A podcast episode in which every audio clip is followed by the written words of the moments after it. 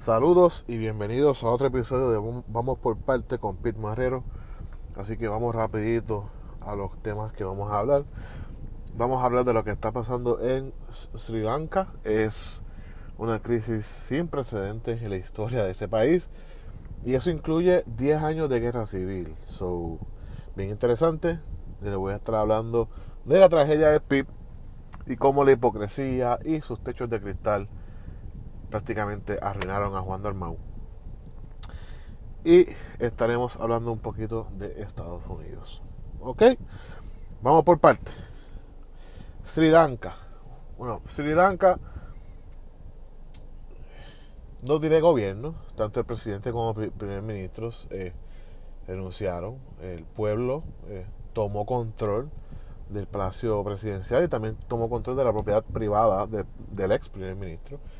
Y se bañaron en las duchas, en las piscinas, y ellos mismos vieron en televisión desde la casa del ex primer ministro la protesta que ellos eran parte de eso. Pero ¿cómo Sri Lanka llegó aquí? ¿Qué pasó en Sri Lanka? Que prácticamente no tienen dinero, no han pagado sus deudas, el crédito de ese país es menos que chatarra. Y vamos a entrar por parte, como, ¿verdad? Ese es el nombre del podcast, o vamos a entrar por parte. La economía de Sri Lanka, en el 2009, acaba una guerra civil de poco más de 10 años. Era una guerra civil religiosa. Prácticamente acaba en el 2009, y luego ahí comienza unos procesos de crecimiento económico, pero los budistas hicieron unas alianzas con el presidente que renunció en estas últimas semanas, con la promesa de una reforma contributiva que pagarían menos contribuciones al Estado. Hay que tener en cuenta que por lo menos casi el 15% del GDP de Sri Lanka es el turismo. El resto, poco más del 12% de actividad económica de allí, son las remesas de personas o ciudadanos que viven fuera, alrededor del mundo, y envían las remesas, y se cambia la tasa de cambio de dólar o euro, pero mayormente dólar, en rupíes de Sri Lanka.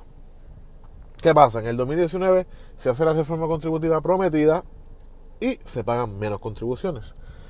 Pero eso no viene atado a un recorte en el gasto gubernamental, inclusive se expande el gasto gubernamental, pero no había problema porque la exportación de arroz, que es uno de los commodities, ¿verdad? De la exportación primaria de Sri Lanka, pues estaba bien alta, se estaba entrando dólares, el turismo estaba alto, las remesas estaban altas. Y eran tiempos buenos. En ese mismo año 2019 ocurre un atentado terrorista al este de Sri Lanka, y prácticamente mató el 13% de la actividad de turismo en ese país. 45 turistas mueren en ese atentado terrorista. Eso fue el 2019. Vamos al 2020. La pandemia da bien duro en Sri Lanka. Entonces, la mala práctica de cierres gubernamentales y cierres económicos, que es una mala política expandida en China y exportada alrededor del mundo. Entonces, le da bien duro a la industria de turismo, prácticamente la baja a cero. Una bien mínima actividad turística. Obviamente, esos turistas traen dólares, y el dólar es lo que ellos necesitan. En el 2021 surge esta magnífica idea de prohibir la importación de fertilizantes agrícolas hacia Sri Lanka, bajo una premisa equivocada de que iban a ser orgánicos el cultivo agrícola. Obviamente eso era una charada, era porque estaban perdiendo dólares, estaba perdiendo moneda internacional y necesitaban ahorrar lo más posible, entonces sacrificaron prácticamente a los agricultores. Incluso se hacen una reforma tanto de empleados gubernamentales como empleados privados, que van a trabajar 4 días a la semana para que tuvieran 3 días libres para poder crecer su propia comida. Eso fracasó rotundamente. Inclusive empezaron a importar comida de Rusia y Ucrania, y en el 2022 le explota la guerra de Rusia y Ucrania y se detiene prácticamente la importación de comida. Y llegamos a junio 2022, cuando ya el IMF, ¿verdad?, el Fondo Monetario Internacional está en Sri Lanka buscando cómo rescatar esa economía, pero las reformas del Fondo Monetario siempre vienen con reestructuración gubernamental, reestructuración económica, reestructuración de mercado laboral, reestructuración de leyes laborales, reestructuración de leyes comerciales. Obviamente en Sri Lanka hay mucho nepotismo, mucha corrupción, entonces obviamente irán en esa dirección. Falta de transparencia, pedirán mejor transparencia, y obviamente estarán convocando próximamente a nuevas elecciones. Pero para que tengan una idea, el tamaño de la deuda de Sri Lanka es de $51 billones. La deuda que no pudieron pagar en abril pasado fue de $78 millones, pero tienen que hacer $2,000 millones en pago, de deuda este año. La inflación de consumidores está en 39% y solamente le quedan 50 millones en ahorros de moneda foránea, ¿sabes?, en dólares. Para que tengan una idea, China es el dueño del 10% de la deuda de Sri Lanka, Japón 10% de la deuda, el Banco de Desarrollo Asiático, que lo compone China y Japón, es dueño del 13% de la deuda, el Banco Mundial es dueño del 9% de la deuda, que son $3.2 billones, que es una cantidad astronómica. Normalmente cuando se hacen préstamos al Banco Mundial es para garantizar el flujo de comida y de ropa y de artículos de médicos, ¿no? India es el 2%, y el 47% de la deuda, que aquí está el problema, es mercados de bonos internacionales que ahora están sin acceso a Sri Lanka. Prácticamente vemos como un país que depende más de importaciones que producción doméstica, inclusive la poquita producción doméstica la mata con políticas estúpidas, y ¿sabes?, son crónicas de la muerte anunciada. Obviamente tenemos, quizás esto hubiera pasado en otra época donde no hubiera guerra al este de Europa, que no hubiera una pandemia, quizás esto hubiera sido una crisis económica de meses, 6 o 7 meses, y se convocarían elecciones nuevas y se estabilizaría, ¿no?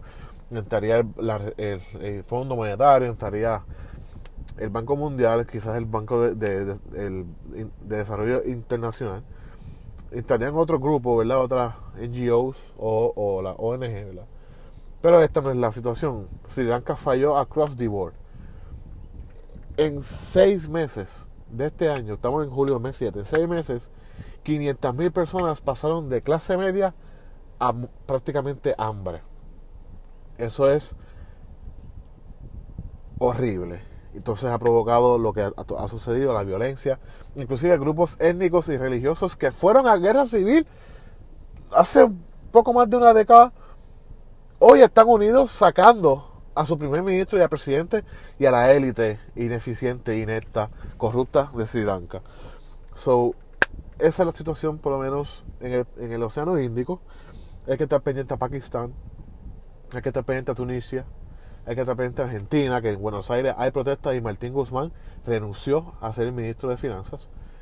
Hay que estar pendiente a Egipto, hay que estar pendiente a Turquía, obviamente Ucrania y Rusia, obviamente ahora hay que estar pendiente a Japón, que no tan solo asesinan a Shinzo Abe, sino que Japón tiene problemas económicos, y obviamente las crisis de deudas vienen arropando el mundo, tanto por el COVID como la inflación, como el alto costo de comida, de artículos de salud, el alto costo de combustible, de energía.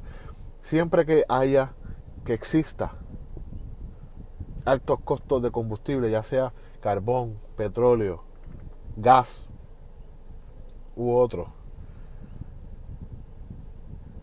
y haya la más mínima inflación, es una cadena, es un efecto dominó, y las economías más débiles son las que van a sufrir. Actualmente 1.7 billones de personas se encuentran en lugares propensos a crisis de deuda y no hay solución en el panorama. So, hay que tener eso en mente. Ahora vamos a hablar de la tragedia del PIB y cómo sus techos de cristal le explotaron. El PIB nunca ha sido considerado competencia real. Ahora sí. Y obviamente un partido que meramente participaba por ser esa oposición y tener sus escaños en asambleas municipales, en la legislatura, y quizás lograr convencer al gobernador que le nombre uno que otros jueces o fiscales, pues nunca se tomó en serio los protocolos de acoso laboral, acoso sexual. Y hoy, 2022, luego de una elección pasada en el 2020 histórica, el PIB está en posición, no estoy muy seguro de ganar, pero sí de sacar del medio al PPDI y ser la segunda opción en Puerto Rico, quizás adquirir más escaños legislativos. Y quién sabe si, ¿verdad?, el próximo gobernador gobernará con menos del 31%, so maybe pueden ganar. Le explotan unos escándalos de acoso sexual y acoso laboral. Y obviamente uno de ellos es empleado de María de Arurles, y parece que está hoy bien Twitter que una de las víctimas dijo que el segundo acosador, se presume acosador, es ayudante de Juan de Armado en la estructura del PIB, que es horrible para Juan de Armado. Y obviamente determinaron que por un tecnicismo, ahora sé yo que el machismo tiene tecnicismo y que el acoso sexual y el acoso laboral tiene tecnicismo. Entonces, quizás un tecnicismo legal que un tribunal pasa a juicio, no un tecnicismo político. En la política no hay tecnicismo. Pero ok. Prácticamente dijeron, you know what, esto no es worth it, y no hay méritos en la acusación, y se da por cerrado el asunto. Inclusive van a hacer unas recomendaciones para un protocolo que ellos van a hacer, whatever. Y luego, obviamente, las cuentas fotutas que tanto el PIB y la izquierda ha criticado, el PPD y el PNP, salieron a atacar a las pobres muchachas en Twitter y Facebook, obviamente, y en Instagram, y a mandar mensajes estúpidos. Hay que señalar que cuando explotó el escándalo de Héctor O'Neill, Ricardo Roselló se almorzó al que se presumía era el alcalde más poderoso en ese entonces. Almorzado. Cuando explotó el escándalo en turismo, de acoso sexual, Ricardo Roselló se almorzó al entonces director ejecutivo de la Corporación de Turismo. Y así sucesivamente. El PNP actúa, obviamente, cuando la casa ya coge fuego, pero en el momento se corta el problema. Y no es que estoy defendiendo al PNP, que esos son los hechos. Obviamente, cuando explota el escándalo de Héctor O'Neill, el escándalo de turismo, el PIB, ya sea Juan de Armado, María de Arurles, Denis Márquez, del otro lado Manuel Natal, salieron obviamente a condenar, y con razón, lo que estaba pasando tanto en Guaynabo como en turismo. Se tomó acción, inclusive se toma acción. Héctor O'Neill se declara culpable y ellos siguen masticando el tema como si nunca se hubiera hecho nada. Pero ellos no tan solo no actúan, sino que encuentran un tecnicismo para no actuar. Mira qué increíble. Mira qué increíble, encuentran tecnicismos para no actuar. Inclusive el silencio de Manuel Natal es tan absurdo que salió en estos días publicando un artículo del Nuevo Día que ataca a Oscar Santa María, que estaba detrás de la joya de la corona en el municipio de San Juan, en el uso y manejo de basura. Y dice que Miguel Romero, el mismo artículo, si uno lo lee, defiende a Miguel Romero y dice que actuó de manera correcta. Pero es por decir algo y desviar la atención de un silencio enorme. Porque Manuel guardó silencio con el escándalo de Néstor Duprey. hay que darle crédito que sí, que tomaron acción y Duprey se fue. Pero defendieron a Manearlo, Gales, y la defienden al sol de hoy, con una acusación de fake. Y esto es del corillo de gente que decía a la más mínima provocación, a la más mínima acusación, sin ningún proceso establecido, votado, renuncia. Pero ellos no, a ellos no le aplica esa regla. Cuando es a ellos, no. Hay que dar procesos, hay que ver el protocolo. Y encuentran tecnicismo para absorber a la persona que no ha sido acusada criminalmente, sino es un proceso político que va al juicio, al carácter, tanto de la institución como de sus candidatos y de sus miembros.